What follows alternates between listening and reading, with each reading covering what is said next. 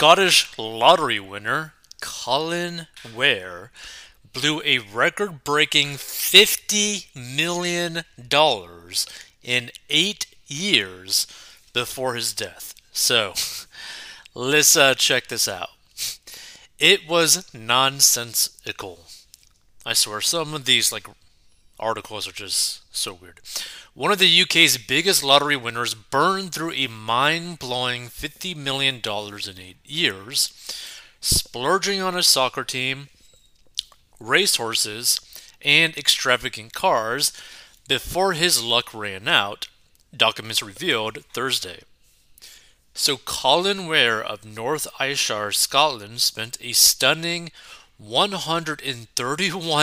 $131,000 per week after winning a record-breaking 257.6 million Euro Millions jackpot in 2011, according to the Independent, where a former cameraman married to a nurse bought a 55% share in Glasgow's Partick, uh, Partick Thistle Football Club before he died of sepsis at age 72 in 2019, the outlet reported.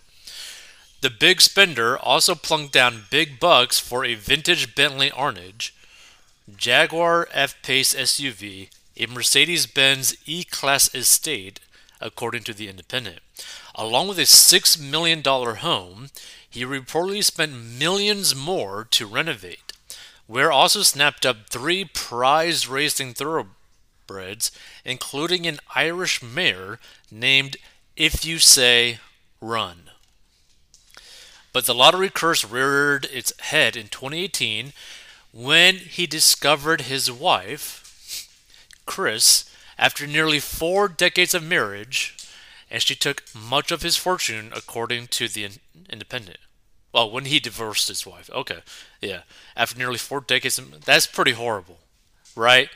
So you've been married to this chick for nearly 40 years, and then she's like, yeah, peace out, I'm done with you. That's crazy. All told, Weir ended up spending an average of $131,900 per week on luxury items and investments before suffering from the kidney failure that led to his death. At the time he won the lottery, he was the second biggest Euro millions millions winner ever.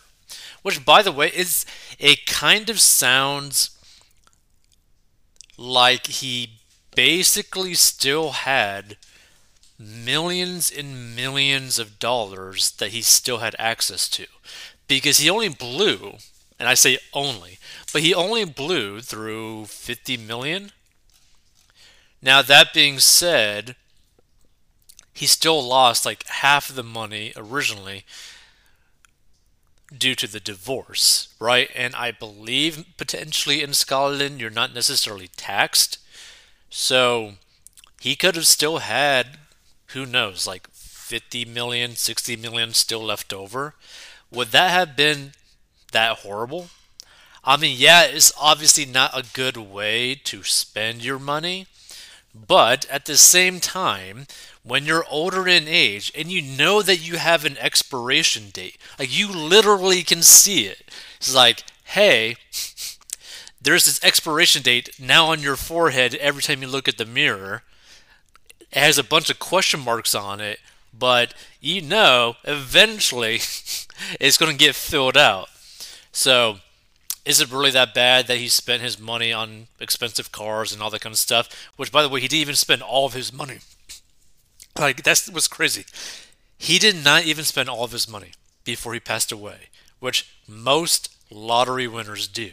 So I say, in comparison to other lottery winners, he actually didn't do that bad, which is crazy. Let's see. Good for him. God bless him. So he didn't sit on the money in investments. With big money comes big evil. It looks as if he won not 50 million but 200 million if the pound slash dollar exchange rate was 1.25 at the time.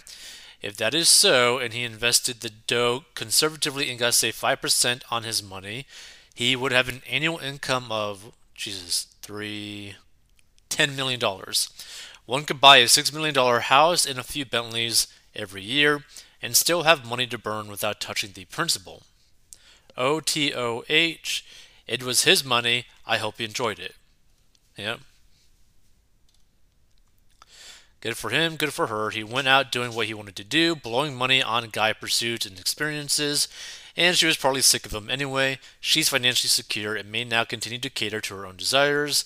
That's pretty close to a win win, well, aside from that untimely demise thing. I say this with kindness and not malice, but he clearly had weight related issues that were going to cause an early death. Same with his wife. He could have invested in personal trainers, chefs, etc., and made their health a priority. It's not like they had to work checking out groceries. Hopefully, the wife uses her fortune to help her health.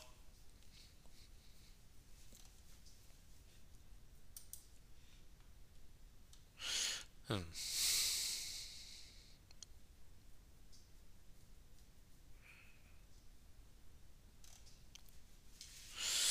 Can't take it with you. That is true. Burn and go, not a bad strategy for a divorce guy, somewhat of a misleading headline, however. He actually left some substantial assets behind for the uneducated. Prove that being the richest guy in the cemetery doesn't do you much good. Sounds like he had fun. Like, that's my thing, right? Like, here's the thing. If I was him and I. Actually, like, I'll put it this way say I was at his age and I was married to someone for decades, right? I would probably do exactly what he did, right? Because he didn't spend all of his money, but he definitely spent money on things that he really wanted to have and really enjoy. And the thing is, it's like if you've basically already lived your life, you've already been married, then you get divorced, right? You probably already had your kids. Like, no one really relies on you for anything anymore, and you got all this excess cash. Why not go have fun with it, right? Because you know your life will end, right? But the thing is, it's not, again, like he spent all of his money because he didn't. That's the cool thing about this that even after doing basically everything that he wanted to do, he still had millions and millions of dollars left over. Good for him. He had a blast his last few years and enjoyed life. And like here's the thing too, right? Like personal finance is personal right? Like, and we try to get people to get out of debt. Like, we want people to get out of debt. Which, by the way, if you want to learn how I got out of debt and grew my net worth, go down below so you can learn how to do that too. But the main reason why we want people to get out of debt is because it just opens you up for more freedom, right? Because once you eliminate that aspect of your life, that just frees up so much cash flow and stress out of your life that you could dedicate to maybe things that you want to actually spend time on, that you actually want to spend money on, right? Things that you actually want to enjoy instead of feeling like you're enslaved to big corporations.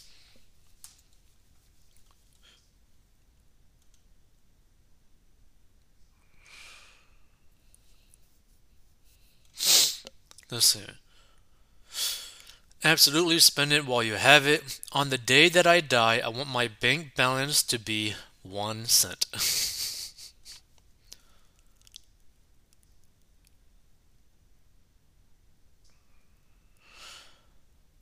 Better to spend away a fortune on fun versus donating to work charities and pretend social causes.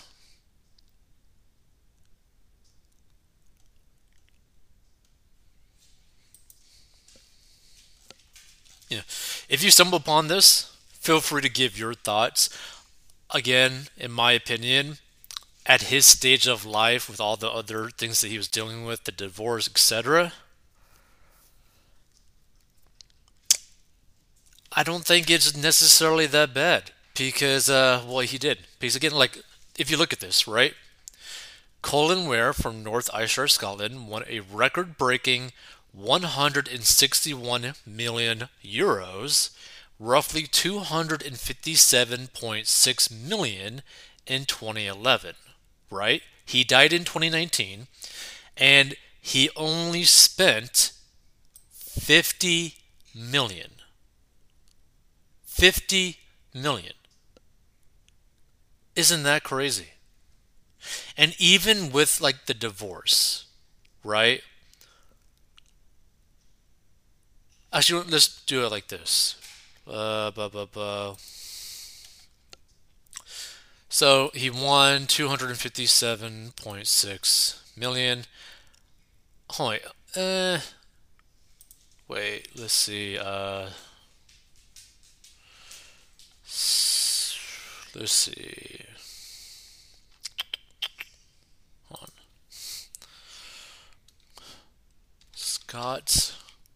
Scotland lottery taxes. I just want to see if they. Oh. Scotland lottery taxes. Copy. Search for.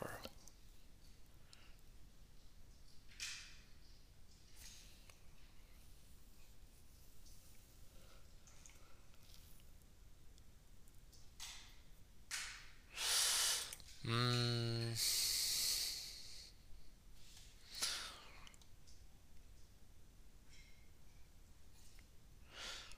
Uh, I don't know. HMRC. What is HMRC? Scotland.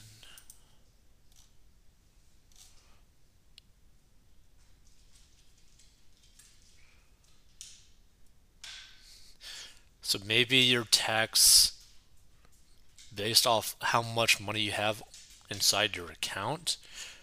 Say the cash will form part of your estate and be liable for 40% inheritance tax. Oh, interesting. Interesting.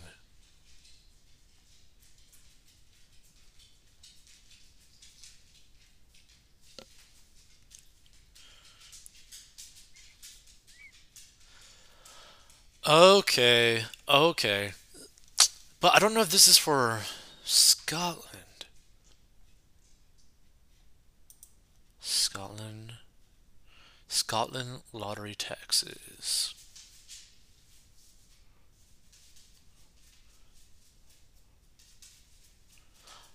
Revenue Scotland. is.